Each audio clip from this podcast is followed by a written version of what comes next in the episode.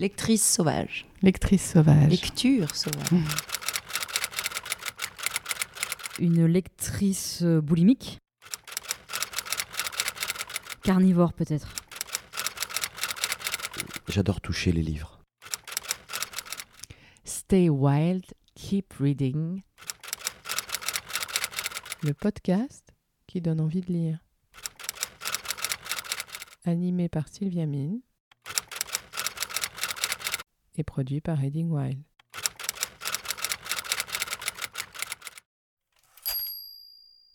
Alors, Blandine Rinkel, bonjour. Bonjour, Je suis ravie de vous recevoir. je suis ravie d'être là aussi dans ce cinéma. Oui, on, on est exactement dans une salle de cinéma vide, ouverte pour nous. On entend, une- on entend le bruit d'une bouche d'aération euh, Ouais. qui nous rappelle que la salle est vide du coup. Normalement, on n'entend pas ça. Mais, mais c'est vrai que ça fait du bien, je pense, de retrouver. euh, De retrouver des sièges, euh, des sièges faits pour autre chose que pour manger ou travailler, c'est très agréable. Bon, en, en tout cas, merci, merci d'être là. Euh, vous êtes écrivain, musicienne. Ah, c'est drôle, vous, vous dites écrivain, musicienne et non pas écrivaine et musicien, par exemple. J'aurais Ouais. pu. Auteur avec un E.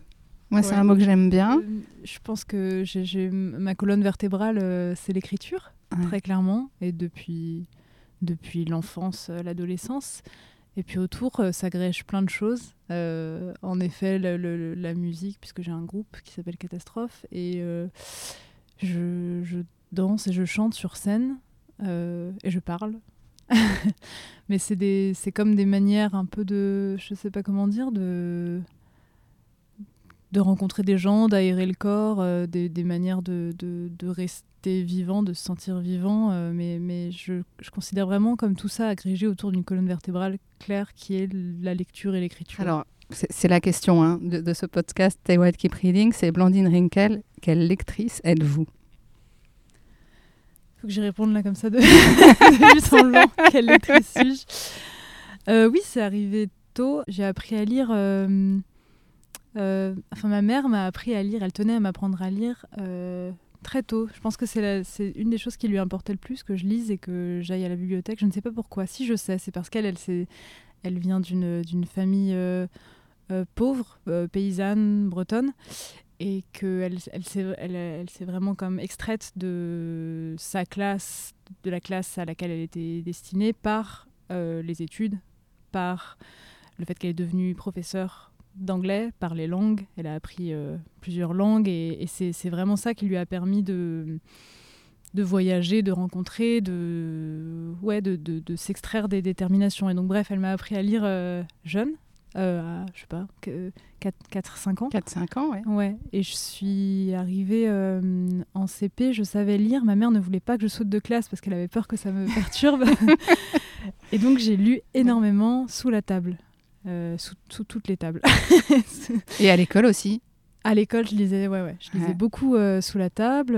Chez moi, je me souviens que je lisais beaucoup sous la table, notamment au petit déjeuner, parce que mon, mon père n'aimait pas ça, n'aimait pas l'idée que je lise dès le petit déjeuner. Ça l'agaçait. Et donc, je, souvent, je j'amenais un livre et je le planquais un peu et je lisais dès que je pouvais sous la table. Et du coup, c'est, je crois que pour moi, l'acte de lire est un peu associé à l'acte de le faire en cachette. Euh, de le faire Ouais. un peu, ouais, sous les. Par exemple, j'aime bien dans la, dans la vie de musicienne que j'ai, dans la vie de tournée et tout ça, j'aime bien toujours avoir un livre euh, un peu là, dans un, dans un sac ou dans un manteau, et, et le, et le sortir un peu en contrebande. Le sortir, euh, je sais pas, Hmm? pendant le catering, pendant que tout le monde est en train un peu de discuter, ou pendant les balances, euh, à, à des moments en fait où on n'est pas tout à fait censé lire. Ouais. Euh, je- Illicite. je- Ouais, tout à fait. Je pense Ouais. que pour moi, il y, a y vraiment un rapport euh, assez direct entre la, entre la lecture et le secret. Ouais, le plaisir de parler à quelqu'un ou de- d'entendre quelqu'un vous parler sous la table. Comment, vous définiriez justement ce plaisir de lire? Euh, la chaleur d'avoir quelqu'un qui vous parle. Je pense que de manière très, de manière très euh, naïve et, et instinctive, mon premier rapport à la lecture, c'est un rapport d'enfant unique. Euh, je suis fille unique et hum, j'avais besoin des livres, j'en ai toujours besoin, je pense, euh, pour ne pas me sentir seule, sentir que je suis rattachée à quelque chose, à quelqu'un qui me parle à travers un livre, à travers une histoire, à une famille aussi, la famille des, des gens qui lisent et qui le font un peu en cachette justement. C'est une sorte de famille un peu, euh, euh, je sais pas, secrète, une communauté. Mhm. euh, ouais, une famille sans blason, quoi, Ouais. je dirais. Pa- Pascal Quignard parle de communauté de solitaires. Ouais, bah c'est ouais, c'est ça. Communauté de solitaires. euh, et en effet, je pense qu'on se reconnaît. euh, pas forcément entre personnes qui écrivent, mais vraiment entre personnes qui lisent. Je pense que, enfin, moi, c'est ça qui me. Je peux me sentir très très proche euh, de, de lecteurs, plus proche de, de- de lecteurs ou de lectrices que de personnes qui écrivent. Pour moi, c'est vraiment euh, c'est ça qui nous qui nous rassemble. C'est vraiment le fait d'avoir besoin de la lecture et de ouais, je sais pas, d'en faire, d'avoir besoin de, de ça pour avoir une vie intérieure euh, satisfaisante et une vie en fait tout court euh, satisfaisante. Donc voilà, clarté, chaleur, lumière. On, on parlait de, de votre maman, le, le virus est quand même passé tout de suite, même très petite. Il n'y a pas eu de, de résistance. Ça a tout de suite apporté clarté, chaleur, lumière la lecture. Ouais, c'était pas formulé comme ça, mais euh, ouais, ça a tout de suite apporté réconfort. Non, non, c'est passé tout de suite. Euh, je me souviens que le premier livre que j'ai réussi à finir de lire, c'était Babar. Et Babar, franchement, euh, clarté, chaleur, lumière. on va garder les... non, et après, j'ai lu euh, la, La Comtesse de Ségur, pas mal. que Je pense que les livres étaient dans la bibliothèque, euh, bibliothèque très très hétéroclite. hein, chez moi, pas, pas très grosse bibliothèque, mais bibliothèque avec des choses très très variées. Vraiment, euh, Marc Lévy, La Comtesse de Ségur et Victor Hugo à côté, sans discrimination. et Et c'était la bibliothèque de votre maman, alors plutôt. les- voilà, c'était les livres, ouais, c'était les livres de ma mère. Ou c'était les livres aussi peut-être qu'elle voulait que je lise, je sais pas. Oui. Qu'elle qu'elle espérait que je lise. Bon, en tous les cas, Comtesse de Ségur, euh, ouais, vraiment impression que c'était difficile à lire. Je, je pense que je l'ai lu un petit peu plus tôt que que, que je sais pas que, que ce pourquoi le livre est fait. Je sais pas, je pourrais pas dater exactement, mais je me souviens que c'était, ça me semblait difficile. J'avais vraiment l'impression de devoir faire un effort, surtout pour euh, les mémoires d'un âne. Vraiment, là, quelque chose m'échappait. Je me souviens vraiment, mais c'est une sensation euh, agréable. C'est presque la sensation du premier vrai effort fait Ouais. euh, volontairement. C'est-à-dire pas quelque chose euh, auquel me forçaient mes parents. Je pouvais tout à fait arrêter de lire les mémoires d'un âne. On m'en aurait pas tenu rigueur. Euh, je veux dire, c'était pas comme finir ses légumes ou euh, on m'a pas éduqué forcément à lire les mémoires d'un âne, mais, mais moi je voulais vraiment comprendre. Je, je ne captais rien à ce que cet âne me disait et pourquoi on accédait aux mémoires d'un âne. Ça me semblait pas logique parce qu'on Ouais. ne parle pas à un âne. Enfin, il y avait plein de choses qui se bousculaient dans ma tête. Je ne comprenais pas et je me suis acharnée sur ce livre. Je ne sais pas si j'ai bien compris à la fin ce que cet âne voulait nous dire. Mais en tous les cas, je, je me suis dit, tiens, le livre, c'est aussi ça, c'est faire un effort Mhm. pour accéder à ce que veut nous dire quelqu'un. Et je, je, c'est toujours beaucoup ça pour moi, la lecture. Il y a, il y a vraiment le sens d'un effort qu'on doit faire pour accéder à clarté, chaleur, euh, lumière. Et il faut, il faut quand même fournir, euh, ça demande de l'attention, ça demande du temps, de la patience, ça demande de relire des phrases. Tout n'est pas donné, quoi. Qu- Qu'est-ce qui fait que vous continuez à ce moment-là, quand même? Hmm, je crois que j'ai. euh, euh, c'est assez bizarre et je ne peux pas me l'expliquer parce que je ne l'ai pas vraiment dans d'autres endroits de la vie, mais j'ai vraiment un sens euh, presque moral Mm. de, de- de la, de la lecture. J'ai l'impression qu'il faut rendre aux auteurs, euh, aux livres, c'est le- le- l'effort qui a été fourni. Euh, après, il y a des livres que je, que je ne finis pas. Mais c'est vrai que je je- quand je les finis pas, j'ai l'impression quand même de mal faire. Enfin, j'ai quand même un petit truc en moi. euh, C'est arrivé? Vous en avez un en tête? Sans que ce soit. C'est juste la rencontre, c'est pas faite, c'est pas négatif ouais, bah, forcément? bah, Proust. hein.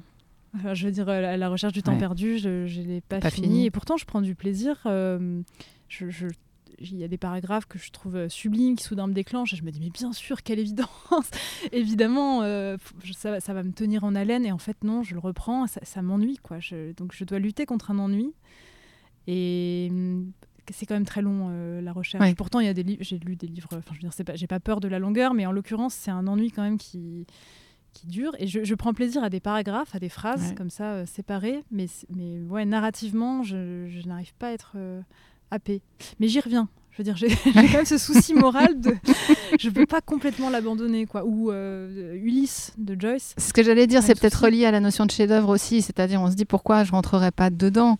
Non, fr- franchement, j'ai la même chose avec des livres qui ne sont pas euh, classifiés chefs-d'œuvre, euh, mais que, que j'achète et que je commence. Et quand je le commence, ouais, j'ai- j'ai j'ai le souci de le finir, mais presque par respect pour l'auteur. Un, un respect un peu étrange, hein, mais par exemple, quand on m'envoie des livres, Ouais. euh, Ouais. ce, qui, ce qui arrive d'amis ou de gens que je ne connais pas.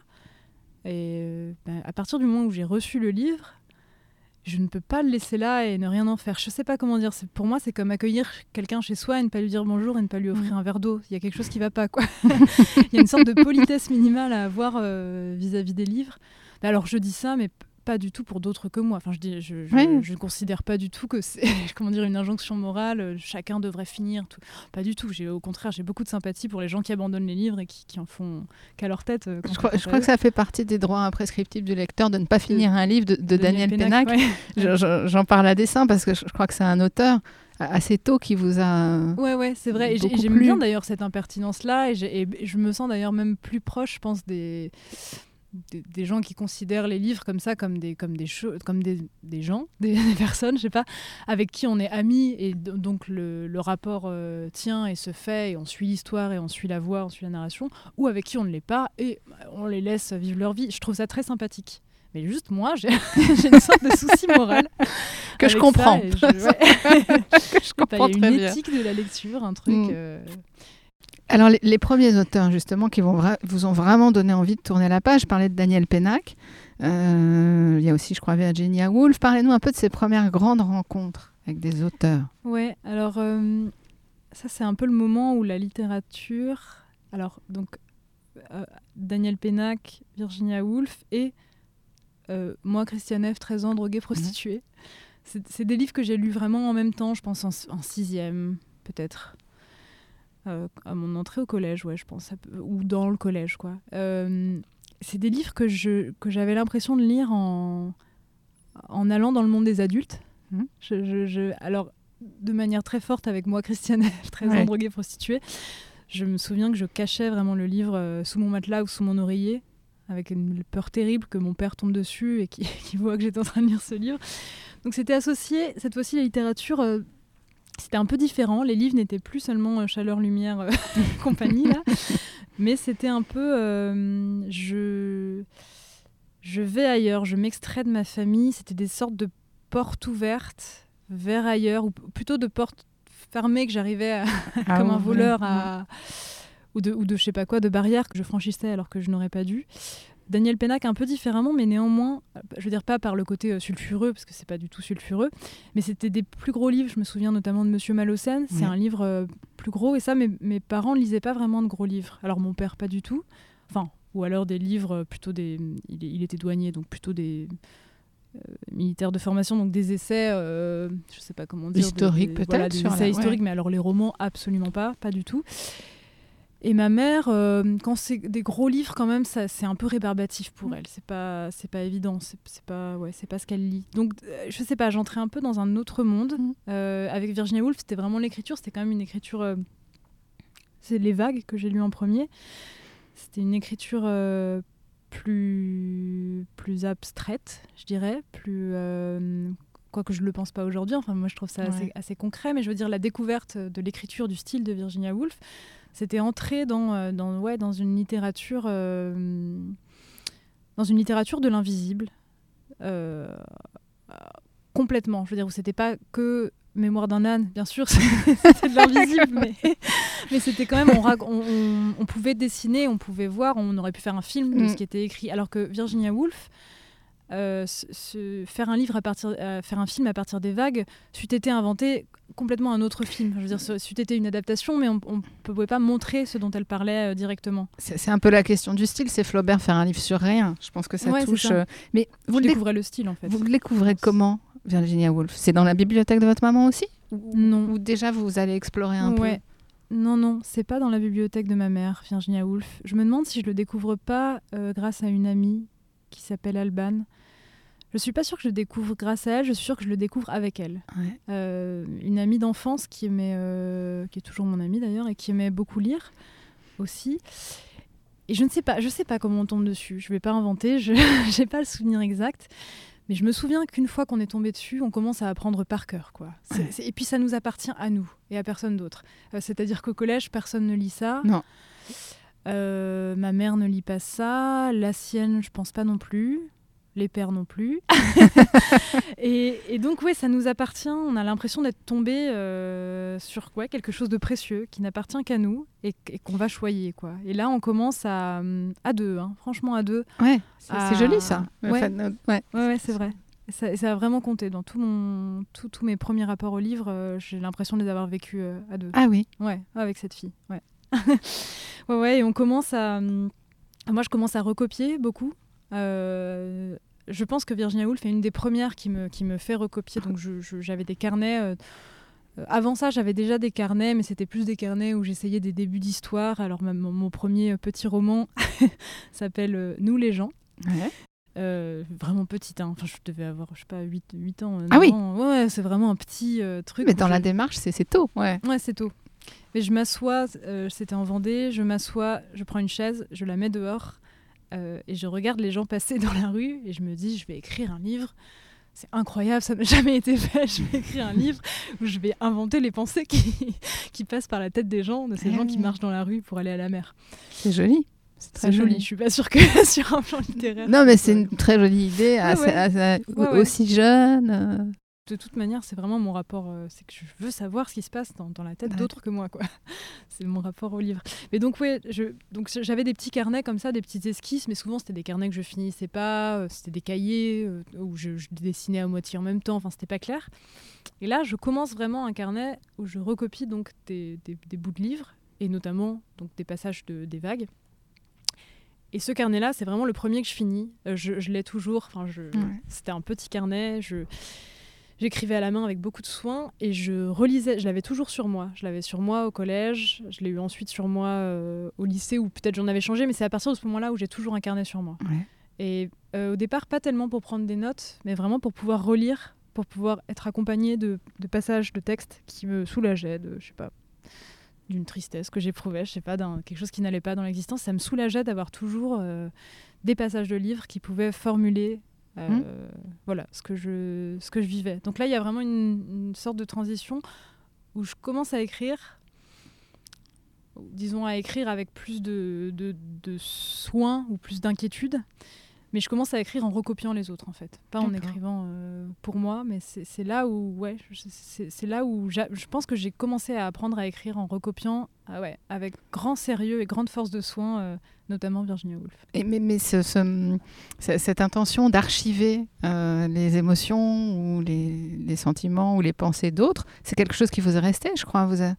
Ouais, complètement. Je, je fais toujours exactement la même chose en fait. ouais. J'archive, euh, j'ai, je crois que j'ai sept blogs euh, différents qui sont privés, sauf euh, un qui s'appelle Infusion que j'ai Ouais. rendu public Avec pendant le confinement. trois F, je crois. Comment? Il y a 3 F.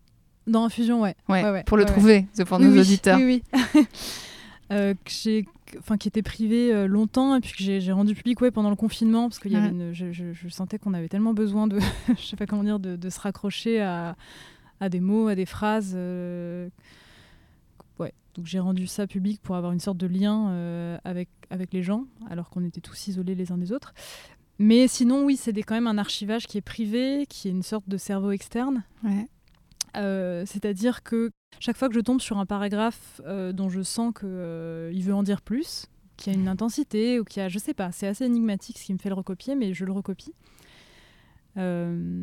Chaque fois que j'entends, je sais pas, une, une- dans une chanson, euh, des, des- des phrases, soudain un alliage de phrases euh, qui veulent en dire plus, pareil, je le recopie. J'archive aussi sur un autre blog des images dont, euh, ouais, je sais pas, c'est comme ça, je les archive. Vous, vous, y, vous y revenez au moment d'écrire? Est-ce qu'il y, a- est-ce qu'il y a un lien qui se fait quand vous écrivez? Est-ce que vous parlez de cerveau externe? Ouais. Et- Complètement. Euh, J'y reviens surtout pour redéclencher le désir. Et comme je pense que j'ai, entre guillemets, appris à écrire, je sais pas si on apprend à écrire, mais oui, sans doute. en tous les cas, j'ai eu envie d'écrire en lisant. Euh, Aujourd'hui, c'est toujours le cas, c'est-à-dire que j'ai vraiment besoin d'être dans une énergie euh, de, de lectrice pour, euh, pour écrire. Quand je suis pas en train de lire un livre qui me plaît, qui me prend, j'ai du mal à écrire, ça coule pas. C'est pas. Je le fais quand même, mais ça réclame des efforts, c'est plutôt laborieux et en général, ce qu'il en ressort euh, sera supprimé peu de temps après. Et, mais en revanche, quand je suis prise dans, dans, dans un livre, en fait, prise aussi dans un dialogue, je crois, parce que j'envisage la. Je, je- je réponds beaucoup à ce que je lis. Pas forcément en écrivant, mais je veux dire, je lis avec euh, un engagement qui est, qui est l'engagement d'un dialogue. Comme là, on est en train de parler, Ouais. bah, je, je vous réponds et je, et je, ne parlerai pas comme ça toute seule. Mais je suis un livre. Voilà. mais pas c'est un peu la même chose mais- avec les Mm. peu la même chose avec les livres quoi c'est euh, je lis voilà ce que quelqu'un a écrit ce qu'il cherche à me dire et je, et je lui réponds quoi je communique et, et, et parfois je lui réponds sur la page je lui réponds en écrit j'allais dire dans votre tête, non, parfois sur la page, en note. bah oui parfois ça déclenche alors Ouais. bon ça, ça déclenche de manière un peu c'est parallèle c'est pas c'est à dire que c'est pas un dialogue euh, c'est plus deux personnes qui regarderaient au même endroit et qui qui parlent mais, euh, mais oui, ça déclenche de l'écriture. Euh, et au début, quand j'ai commencé à écrire, du coup, c'était aussi beaucoup d'imitation. Pas volontaire, mais je, sentais, ça se voit d'ailleurs dans mon premier livre. euh, Enfin, moi, je peux, tout à fait le voir. Je, vois les paragraphes qui ont été écrits, par exemple, au moment où j'ai découvert Jean Rouault. Bon, je lisais Jean Rouault, Les Chants d'honneur, puis tout ce qu'il a écrit sur sa famille. Et je, je vois tout à fait dans le style, dans le rythme euh, de la phrase, je vois que ça a été emprunté, ou, ou en tous les cas que ça a été un écho à, à Jean Rouault. Votre premier livre, c'est L'abandon des, des prétentions, ouais. Et, publié chez Fayard. euh, Enfin, souvent, en fait, quand je suis en- quand je sais pas exactement ce vers quoi je vais, ou, ou plutôt quand je n'arrive pas à trouver la forme, la bonne forme, je, je sais vaguement ce que je veux écrire, j'ai une scène en tête, mais ça ne se déclenche pas. Je sais pas comment dire, le rythme n'est pas là, euh, quelque chose sonne faux. Bah, souvent, pour me réajuster, pour me mettre dans une bonne position, pour me recentrer, on pourrait dire, je vais sur ce blog, euh, Infu- Infusion en question, et je, et je cherche, je lis jusqu'à trouver sur quelque chose qui me redéclenche, quoi, jusqu'à tomber pardon, sur quelque chose qui, me, qui, me- qui redéclenche le désir. C'est vraiment un rapport au désir, au désir d'écrire, au désir de dire. J'ai besoin des voix des autres pour Ouais. réajuster ma propre voix. Alors Blandine, on, parlait de l'abandon des prétentions. Je voulais aussi parler qu'on parle du, qu'on parle du non secret des choses, le non secret des choses. Euh, Votre autre livre chez Fayard. Dans, ce livre, vous, racontez, je crois, pour la narratrice, une arrivée à Paris euh, avec un choc un peu des cultures. Ouais, euh, alors c'est tout de même un roman, mais évidemment il y a une, base auto, auto-fictionnelle. Euh, C'est-à-dire que je suis arrivée à Paris en effet à 18 ans, j'ai passé mon bac et euh, je, je crois une semaine après j'étais à Paris en double licence euh, philo et lettres Ouais. à Paris 1 et Paris 3, euh, avec pas, pas beaucoup de... tou- Toujours pas l'é- l'école. toujours pas de fascination pour les études. Mais en même temps, euh, bon, l'im- l'impression qu'il faut, il faut bien que j'ai un prétexte pour, euh, pour, pour voyager, pour partir, pour, euh, pour, pour mes parents aussi, pour qu'ils soient pas trop inquiets que je parte soudain à Paris. Euh, et là, je découvre quand même qu'il y a toute une culture d'œuvres classiques qui est, en, qui est en cours chez les jeunes parisiens que je rencontre, Mhm. qui a été intégrée. Enfin, ils savent ce qu'il faut, sinon avoir lu, dire qu'on a lu.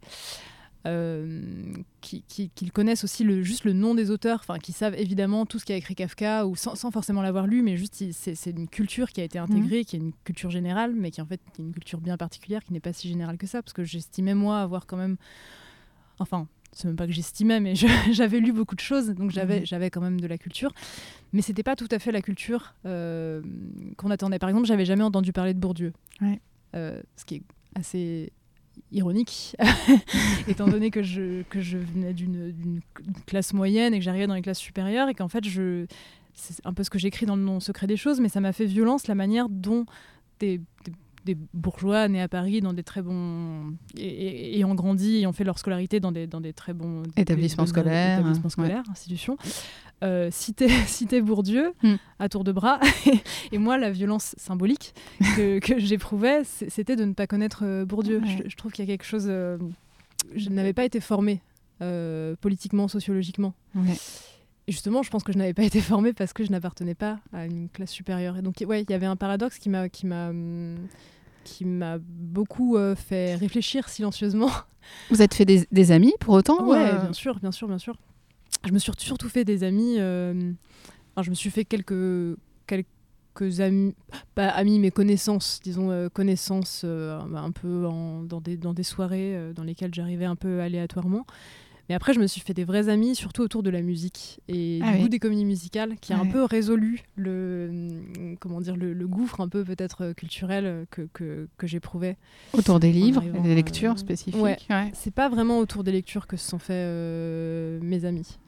Parce que justement, je, je- Enfin, je dis ça et en même temps, je- enfin, en, en disant ça, je, je repense à une amie, euh, une amie euh, Esmé Planchon qui écrit des livres pour adolescents maintenant, euh, qui était une vraie amie. euh, alors que alors qu'on venait pas du même endroit, qu'on venait pas du même milieu, et ça s'est quand même fait avec les livres. Mais ça, c'est un contre-exemple. Mais non, euh, glo- globalement, quand même, je lisais toujours de manière euh, solitaire. Ouais. J'avais l'impression de toujours poursuivre un peu l'espèce de, je sais pas, de programme de lecture, Hmm. euh, mais qui taisait son nom. C'était pas un programme euh, programmatique. J'avais pas, j'avais pas des colonnes où il fallait que je lise, mais, mais ouais, un espèce de programme de lecture que j'avais entamé adolescente. Je le continuais, mais, mais pareil, toujours un peu en contrebande ouais. toujours euh, et toujours de manière un peu sauvage. Pour moi, quand même, la littérature, enfin mon rapport au livre, il est, il est quand même, il reste sauvage et intime. Même aujourd'hui, il est, il est pas tout à fait social, quoi. J'ai jamais vraiment trouvé, jamais vraiment trouvé de groupe ou de communauté ou de- Ouais. de- autour des livres des- desquels je me sens vraiment proche et avec qui j'échange vraiment. J'ai quelques amis, quelques amis. Pour autant, avec je- qui vous partagez ouais, des goûts communs, parce qu'on parlait même de cette amie euh, plus jeune, avec vous colisiez presque avec elle, vous lisiez ensemble des Ouais, livres. Ça, là, oui, oui, cette, cette première amie, euh, ça, oui, oui. Mais c'est mon, toujours mon amie euh, la plus intime et la. C'est peut-être la seule personne avec qui je partage à ce point euh, l'intimité que je trouve dans mm. les livres et que- ouais, quelque chose d'une intimité littéraire. Mm. Mais, mais c'est assez rare. Et même aujourd'hui, je veux dire, aujourd'hui que j'ai publié euh, des Ouais. livres et que je rencontre évidemment des, des écrivains, des lecteurs, des... c'est assez rare tout de même que ça qu'on partage réellement ce qui se passe pour moi avec les livres. J'ai l'impression de discussions un peu autour, à côté, Ouais. Mais c'est très rare qu'on parvienne à cette espèce de zone, euh, de zone invisible, intime, euh, étrange, euh, que- que- qui est la zone, qui est la zone de la lecture. Dans, dans le sens, quand vous parlez de cette zone intime de la lecture, c'est dans, dans la façon dont vous vous ressentez les phrases, le texte, et même si vous parlez d'un livre commun aimé, ça se transmet pas? Oui, je pense que je retiens moins dans les livres euh, les histoires, la narration, les personnages. Je peux par exemple être tout à fait incapable de vous dire le nom d'un personnage qui pourtant, hum, qui pourtant déclenche chez moi un état, euh, je sais pas, un- une, une- une joie, une fascination, j'en sais rien, un état, un état d'être assez fort. Et je peux tout à fait oublier son nom ou, Mhm. euh, ou même euh, son statut euh, Mhm. social, mais il, il me reste une sorte d'impression, une espèce de... Je crois que c'est Nabokov qui parlait de ça, d'une une, une traînée de couleurs, une impression sans nom, Mhm. un- une chose comme ça, ouais, un peu, un peu invisible. Et je crois que c'est ça que je préfère dans les livres. Je peux... Je peux, euh, je peux prendre goût à, à- comment dire, à apprendre des choses, à avoir des, des informations euh, par des livres, me documenter avec des livres, mais c'est pas le plaisir sauvage et premier que j'ai à la lecture et qui, en est, qui est le plaisir de d'une sensation, d'un truc invisible, quoi, de, de, de, quelque chose qui ne peut passer que par la littérature, que je pourrais pas lire dans un essai, que je ne pourrais pas euh, voir dans un film, quelque chose qui, qui est pour moi propre à la littérature et qui est ouais, euh, infime et invisible et sensa- sensationnel au sens de appartenant aux sensations. Oui, qui est peut-être un peu lié aussi à ce que vous ressentez d'un rapport intime avec un auteur. C'est ce que vous disiez tout à l'heure. Une correspondance, un vous passez déjà un moment avec quelqu'un finalement. ouais, c'est ça. Et je pense que dans les, dans les rapports euh, sociaux qu'on peut avoir autour des livres, c'est très rare qu'on dépasse euh, aussi la, la- la pudeur qu'on a à- quand on parle avec des Mhm. gens. Il y a, y forcément, on a, une, on a une pudeur. Des gens qu'on connaît pas tout à fait. Enfin voilà, il y, y a une pudeur. Et cette pudeur, elle est quand même lâchée dans les livres. Euh, je veux dire, on- on- les livres sont impudiques, même, même quand la, ça, peut être des formes pudiques, mais si quelque chose se passe dans le texte, c'est qu'il y a un Mm. truc un peu, un peu, un, un peu impudique. On accède à un endroit caché, à un endroit, euh, un endroit qu'on ne montre pas dans la vie sociale, en fait, enfin dans la vie de tous les jours. Enfin, je pense que c'est ça qui nous attire autant euh, vers les livres, c'est qu'on sait qu'on va découvrir quelque chose de quelqu'un ou d'une situation où on, va le sentir d'une autre manière, on va avoir accès à quelque chose auquel on n'a pas accès euh, euh, quand on se lève le matin et quand on, quand, on, quand on voit des gens. Je pense que c'est ça qui est aussi attirant. Et donc ça, oui, j'ai en effet du mal à, le- retrouver, même quand je discute avec des gens qui sont euh, des lecteurs, qui sont très cultivés, qui sont très...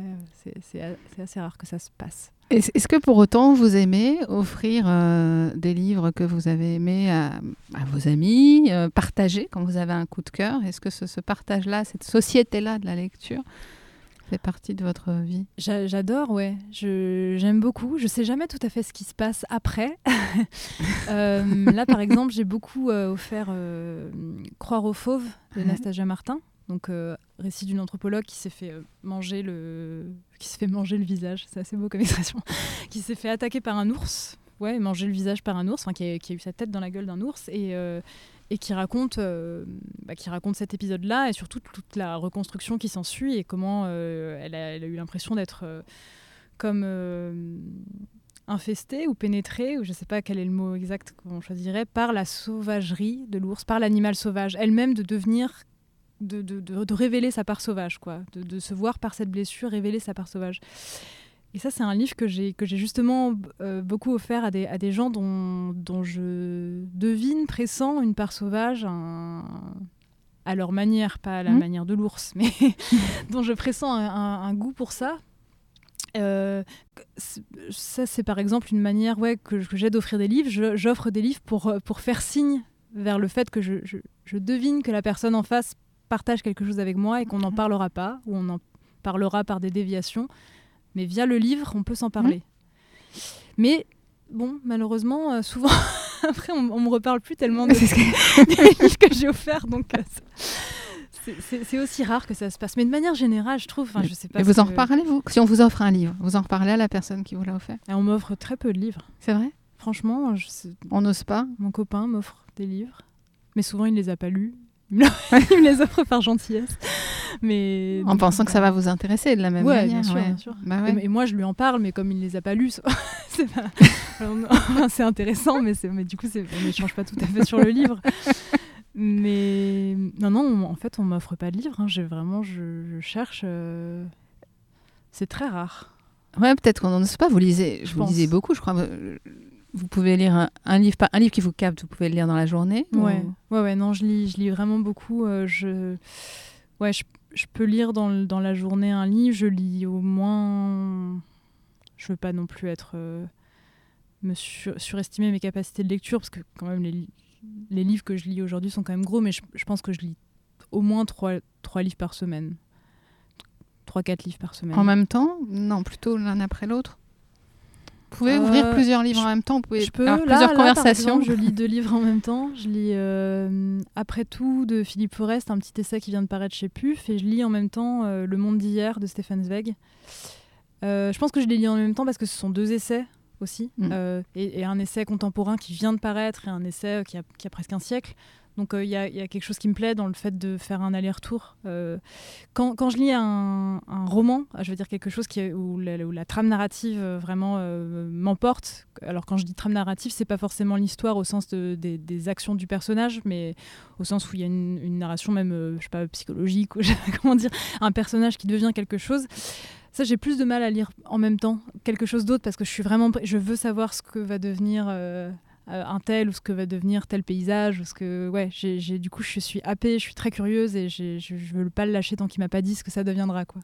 Ça ça me l'a fait par exemple récemment avec euh, Canada de Richard Ford. Ouais. et euh, et puis et puis derrière j'ai perdu le nom. Mais bon un autre Richard Ford enfin en tous les cas la découverte de Richard Ford que j'avais jamais lu euh, m'a complètement happée et vraiment j'étais là pour personne. J'étais j'avais je retrouvais vraiment un plaisir euh, pour le coup d'adolescence d'enfance d'adolescence euh, vraiment où on lit sous la table on lit en permanence euh, je vais aux toilettes j'apporte mon livre avec moi. Je ne lâche jamais quoi. Ça c'est une grande joie quand, quand ça quand ça se redéclenche. Et c'est quand même de plus en plus rare. Je- c'est triste hein, mais je- ouais, c'est de plus en plus rare je l'observe. C'est- Comme vous dites, c'est de plus en plus rare. C'est lié à quoi, selon vous? C'est Ah, Je pense que je lis beaucoup. Je lis beaucoup ce qui sort. Mhm. Je lis ce qu'on m'envoie. Euh, Je m'autorise moins que quand j'étais petite à abandonner un livre. Mhm. Comme je l'expliquais, j'ai des tics là, ce, ce truc moral. Donc je m'autorise moins à abandonner. Donc j'ai souvent des livres en cours qui me satisfont, mais qui ne m'entraînent pas tout à fait, quoi. Comme une, euh, je sais pas, comme des discussions de travail un peu qu'on aurait. euh, co- Voilà, des, des espèces de rendez-vous professionnels. Il y a, c'est- vrai qu'il y a ce plaisir, euh, le frisson de l'amateur. C'est qui parlait de ça Euh, Quentin Dupieux Ouais. parlait de ça, le frisson de l'amateur, quand on sent qu'on qu'on découvre quelque chose ou qu'on fait quelque chose pour la première fois. Lui disait que quand il fait des films, il essaie de retrouver ce frisson de l'amateur. Et je pense qu'il y a un peu ça, ce- le, le frisson de l'amateur en lecture. On Ouais. essaie de le retrouver, de sentir soudain devant un livre qu'on ne sait pas tout à fait quoi en faire. On est pris par une histoire, ou pris par un style, ou pris par un personnage, mais on est comme amateur devant ce style, ce personnage, cette histoire. Euh, ça, j'a- j'adore ça, mais j'ai l'impression malheureusement qu'il y a un truc qui se professionnalise un peu dans mon rapport à la lecture et à l'écriture. Malheureusement, oui et non, parce qu'en même temps, Oui. c'est- aussi. Ça peut être lié au texte hein, aussi, vraiment. Ouais. hein. Ouais, ouais, ouais. Dans tous les cas, j'observe que c'est c'est plus rare. Peut-être aussi que je m'autorise pas tout à fait. euh, C'est un peu honteux, mais je, je m'autorise pas tout à fait à lire des choses qui me font vraiment plaisir. J'ai l'impression qu'il faut lire certaines choses, Ouais. euh, certains livres Ouais. avec une sorte d'idée que quand même il faut euh, les, les- les classiques, euh, il faut quand même que je- que j'arrive à tous les intégrer. Et donc euh, ils me font pas toujours plaisir ces classiques. C'est- c'est- parfois je trouve ça vraiment laborieux. Je peux trouver ça très beau après du labeur. Enfin, c'est aussi, c'est que je crois à l'effort. Je crois Oui, qu'après vous l'effort il y a un Ouais. résultat. Néanmoins, c'est un effort. Ça reste un effort. Et donc c'est pas tout à fait le même plaisir que le plaisir un peu un peu pur, un peu euh, Ouais, ouais, plus innocent que j'avais quand je, quand je lisais euh, plus petite et que si ça me demandait trop d'efforts, euh, j'abandonnais. En fait, on revient avant Mémoire d'un âne qui, a, bouleversé mon rapport à la lecture. Quand, quand- vous aimez un auteur, quand, il y a cette rencontre, quand il y a ce frisson de l'amateur, vous avez tendance à avoir envie de lire tous les livres ou c'est vraiment juste le livre, l'histoire et... J'ai tendance à avoir envie, en effet, de lire tous les livres. Et puis, en fait, je- j'en lis un autre, je me rends compte que ça se passe un peu moins.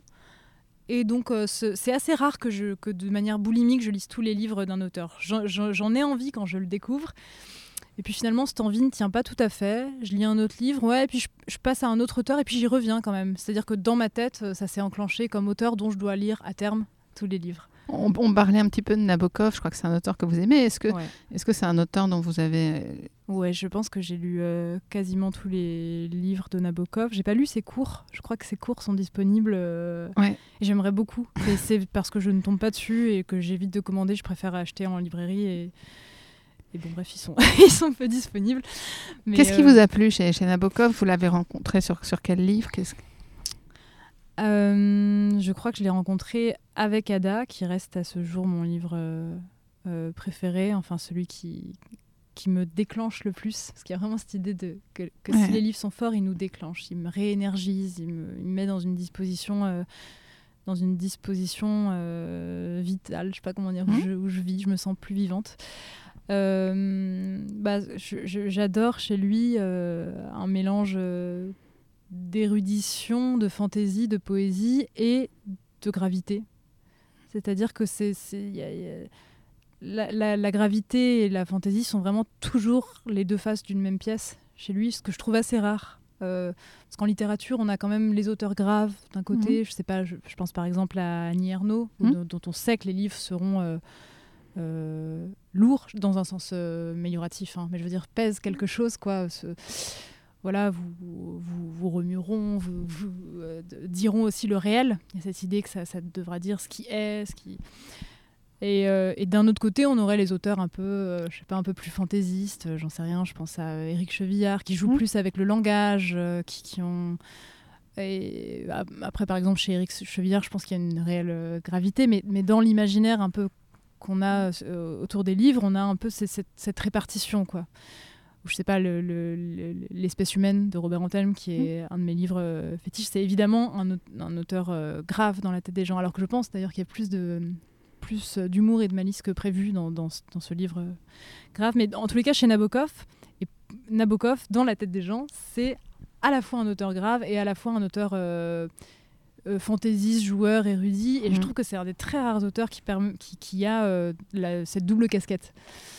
Et hum, c'est un, c'est vraiment un maître de l'invisible, je Mhm. trouve. Enfin, il, il parvient vraiment à dire l'invisible euh, comme, euh, comme, comme rarement. Euh, Je trouve que c'est les, les- dans Ada, donc c'est une, c'est une histoire d'amour qui n'est pas tout à fait vécue, enfin qui est un peu impossible. Je, je ne dis pas pourquoi au cas où quelqu'un ne l'ait ne l'ait pas lu.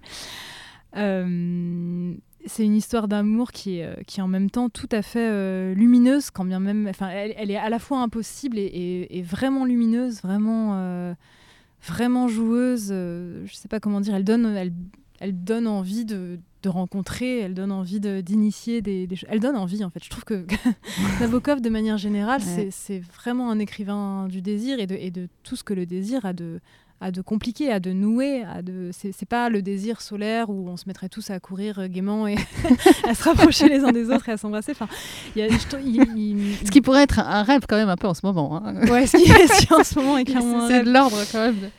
Non, mais c'est le désir euh, déniaisé, quoi, Nabokov. C'est le, c'est le, c'est le désir tragique et torride à la fois. Ouais.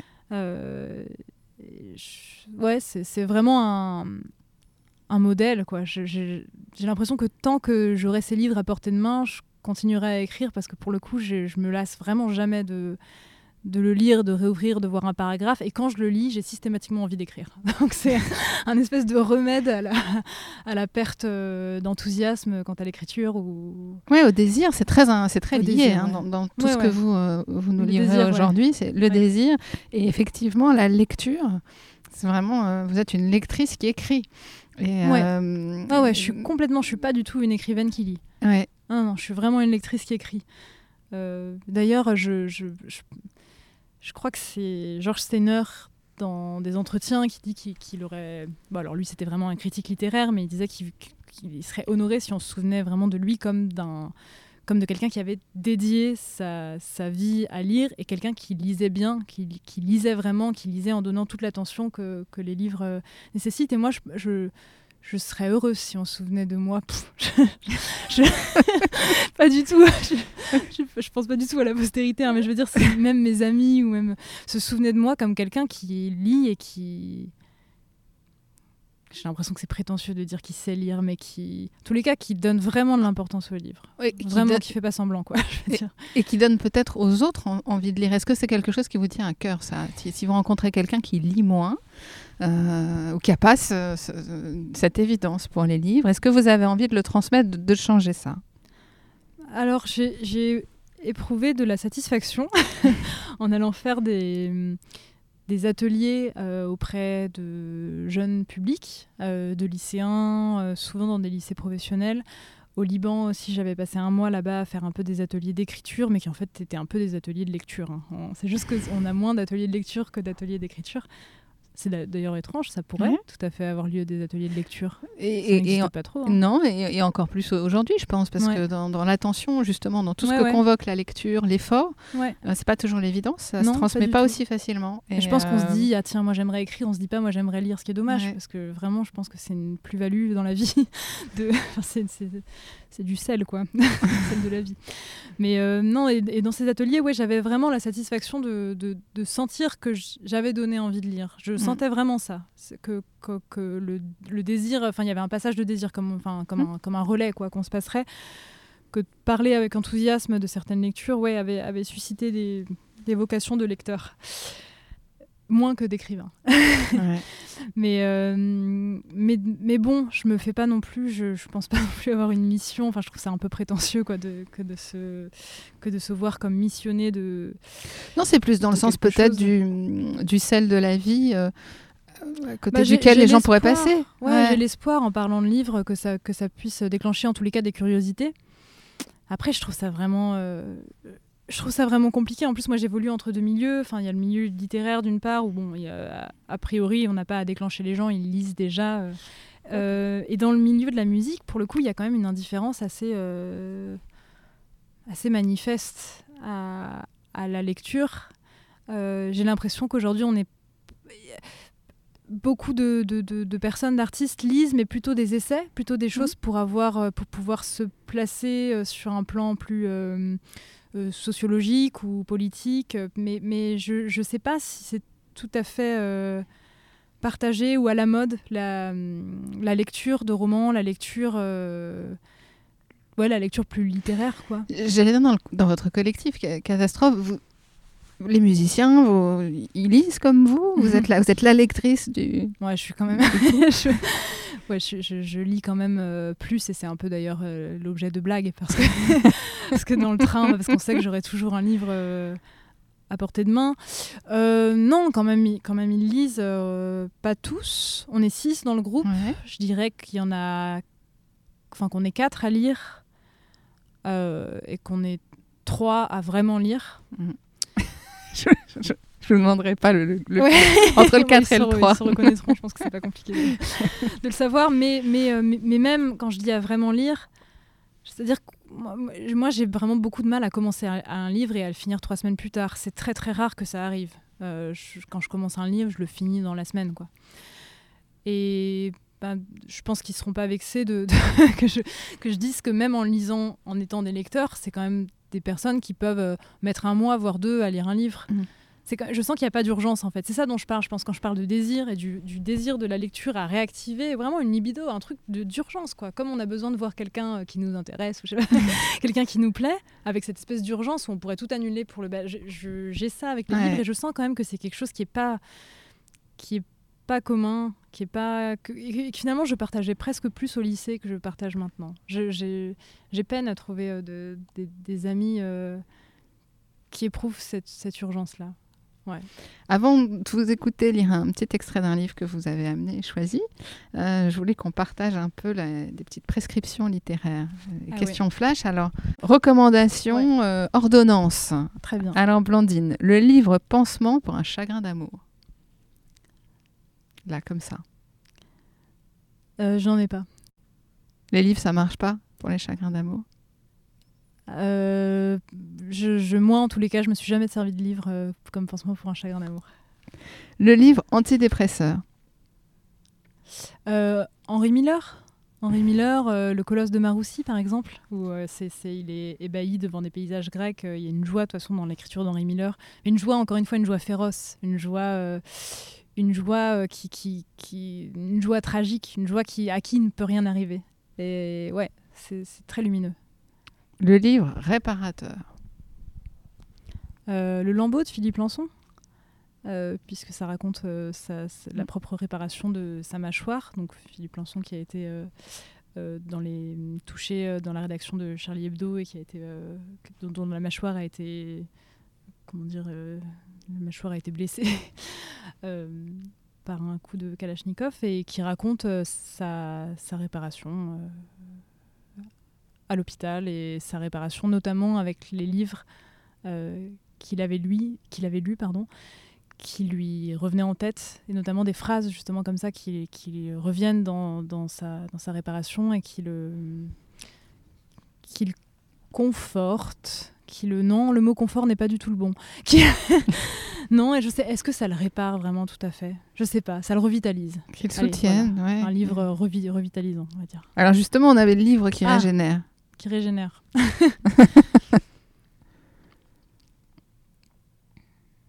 On en a cité plein, hein, c'est le désir, c'est vous les livres vous régénèrent. euh. Ouais, de manière, les livres que j'aime me régénèrent. Eh ben, je vais dire, euh, je vais dire l'appel sauvage de Jack London. Bon, bah, Euh, ouais, ça régénère, ça donne envie de, ça donne envie de courir, ça donne envie de de- d'aller dans des dans des grands espaces euh, américains. Je sais pas, d'avoir des, de, de voir des, des, des animaux, de se mettre à quatre pattes et de, ne pas en avoir honte, de choses bizarres comme ça, ça régénère. Tout d'un coup, je pensais à Castagneda en vous écoutant. Ouais. euh, le livre qui bouleverse. Euh, je vais dire euh, Leurs enfants après eux de Nicolas Mathieu. Parce qu'il y a une- la dernière phrase en fait du livre, alors que le livre ne m'avait m'avait beaucoup plu, mais ne m'avait pas ému spécifiquement. Et soudain, la dernière phrase a déclenché chez moi euh, des larmes. Donc Voilà, je trouve ça fort qu'une phrase comme ça déclenche quelque chose. Vous vous en souvenez? De la dernière Ouais. phrase, euh, l'effroyable douceur d'appartenir. Mais si on n'a pas lu le livre, on ne comprend pas ce qu'il y a de ce qu'il y a de bouleversant dans cette phrase. Mais c'est- très beau, Ouais. ça- ça donne envie de l'entendre en tout cas Ouais. quand on vous écoute. Le livre pour comprendre le monde. Le livre pour comprendre le monde, eh bien, Pierre Bourdieu. les- la reproduction. Du coup, Le livre pour amuser la libido. Euh, le- les journaux euh, d'Anaïs Nin, C'est un livre que vous avez aimé, qui compte pour vous? Qui a compté quand je suis arrivée à Paris et que je découvrais euh, un peu. J'avais lu Henri Miller avant Paris, qui m'avait donné d'ailleurs envie de vivre à Paris. Et puis j'ai lu un peu Anaïs Nin et ouais, ça a compté. euh, Ouais, ouais, je, je, je partageais cette lecture euh, avec une, une amie dont il est un peu question dans le non secret des choses d'ailleurs. Et ça. Ouais, ça a déclenché quelque chose. Le classique indispensable. Le classique indispensable, euh, L'homme sans qualité de Robert Musil, que j'ai. Alors, typiquement, livre qu'on dit ennuyant et qui, moi, ne m'a pas du tout ennuyé, Ouais. que j'ai vraiment adoré. que Je l'ai lu alors que je, je vivais à Londres. Et, euh, et je pense que c'est ça aussi, j'avais très peu de rapport avec le français, enfin, je croisais très peu de gens qui parlaient français et, j'avais vraiment besoin de. de de phrases compliquées en français. J'en avais marre des échanges hyper simples, soit en anglais, soit en français. Et, et énorme plaisir de découvrir euh, cette écriture de, de Robert Musil, à laquelle je reviens souvent aussi. Je relis souvent des... Je pense que je le relirai jamais en entier parce qu'il est, parce qu'il est long à lire quand même. Ouais. Euh, mais je reviens souvent à des paragraphes. ouais. C'est quelque chose qui me réactive, ça aussi. Le bijou méconnu. Eh bien, euh, Simple journée d'été de Frédéric Berthet, mais ça devient un peu un mot de passe pour initier à Frédéric Berthet. Alors, euh, je citerai aussi Victor Pouchet, euh, autoportrait en chevreuil. Non, en fait, Victor Pouchet, Pourquoi les oiseaux meurent, son premier roman. Le coup de cœur du moment. Euh, Nicole Krauss, Ouais. euh, Forêt obscure. Je crois qu'elle sort un nouveau livre en mai. J'ai très hâte de le lire. Et, euh, et Leslie Jamison. Leslie Jamison et Maggie Nelson, j'en donne trois. Voilà, que des femmes. Et avec le frisson de l'amateur. Le, dé- le Pour les trois, ouais. Ouais, ouais, différemment pour chacune, mais chacune m'a vraiment surprise. Vraiment une écriture, euh, des écritures nouvelles et qui m'ont vraiment donné envie d'écrire à des, à des moments où je trouvais plus trop, euh, je sais pas, la libido n'y était pas. Et Nicole Cross, là justement, elle, elle a réactivé ma libido, donc là j'écris, euh, j'écris bien. Enfin, j'écris bien. j'écris quoi. Alors, qu'est-ce que vous nous avez amené comme Alors, livre pour, pour qu'on vous écoute lire? L'appel sauvage de Jack London, parce que je l'ai découvert il y a peu en fait, il y a peu de temps. C'est mon éditrice qui me l'a offert. Vous voyez qu'on vous offre des livres de temps en temps. Oui, c'est vrai. Mais c'est pas, c'est pas tout à fait. Enfin, c'est parce que je lui parlais de mon projet et c'était une sorte de conseil euh, lecture pour euh, très avisé. Non, mais c'est vrai. En plus, je suis pas juste parce qu'elle, elle m'offre vraiment des livres. On vous écoute.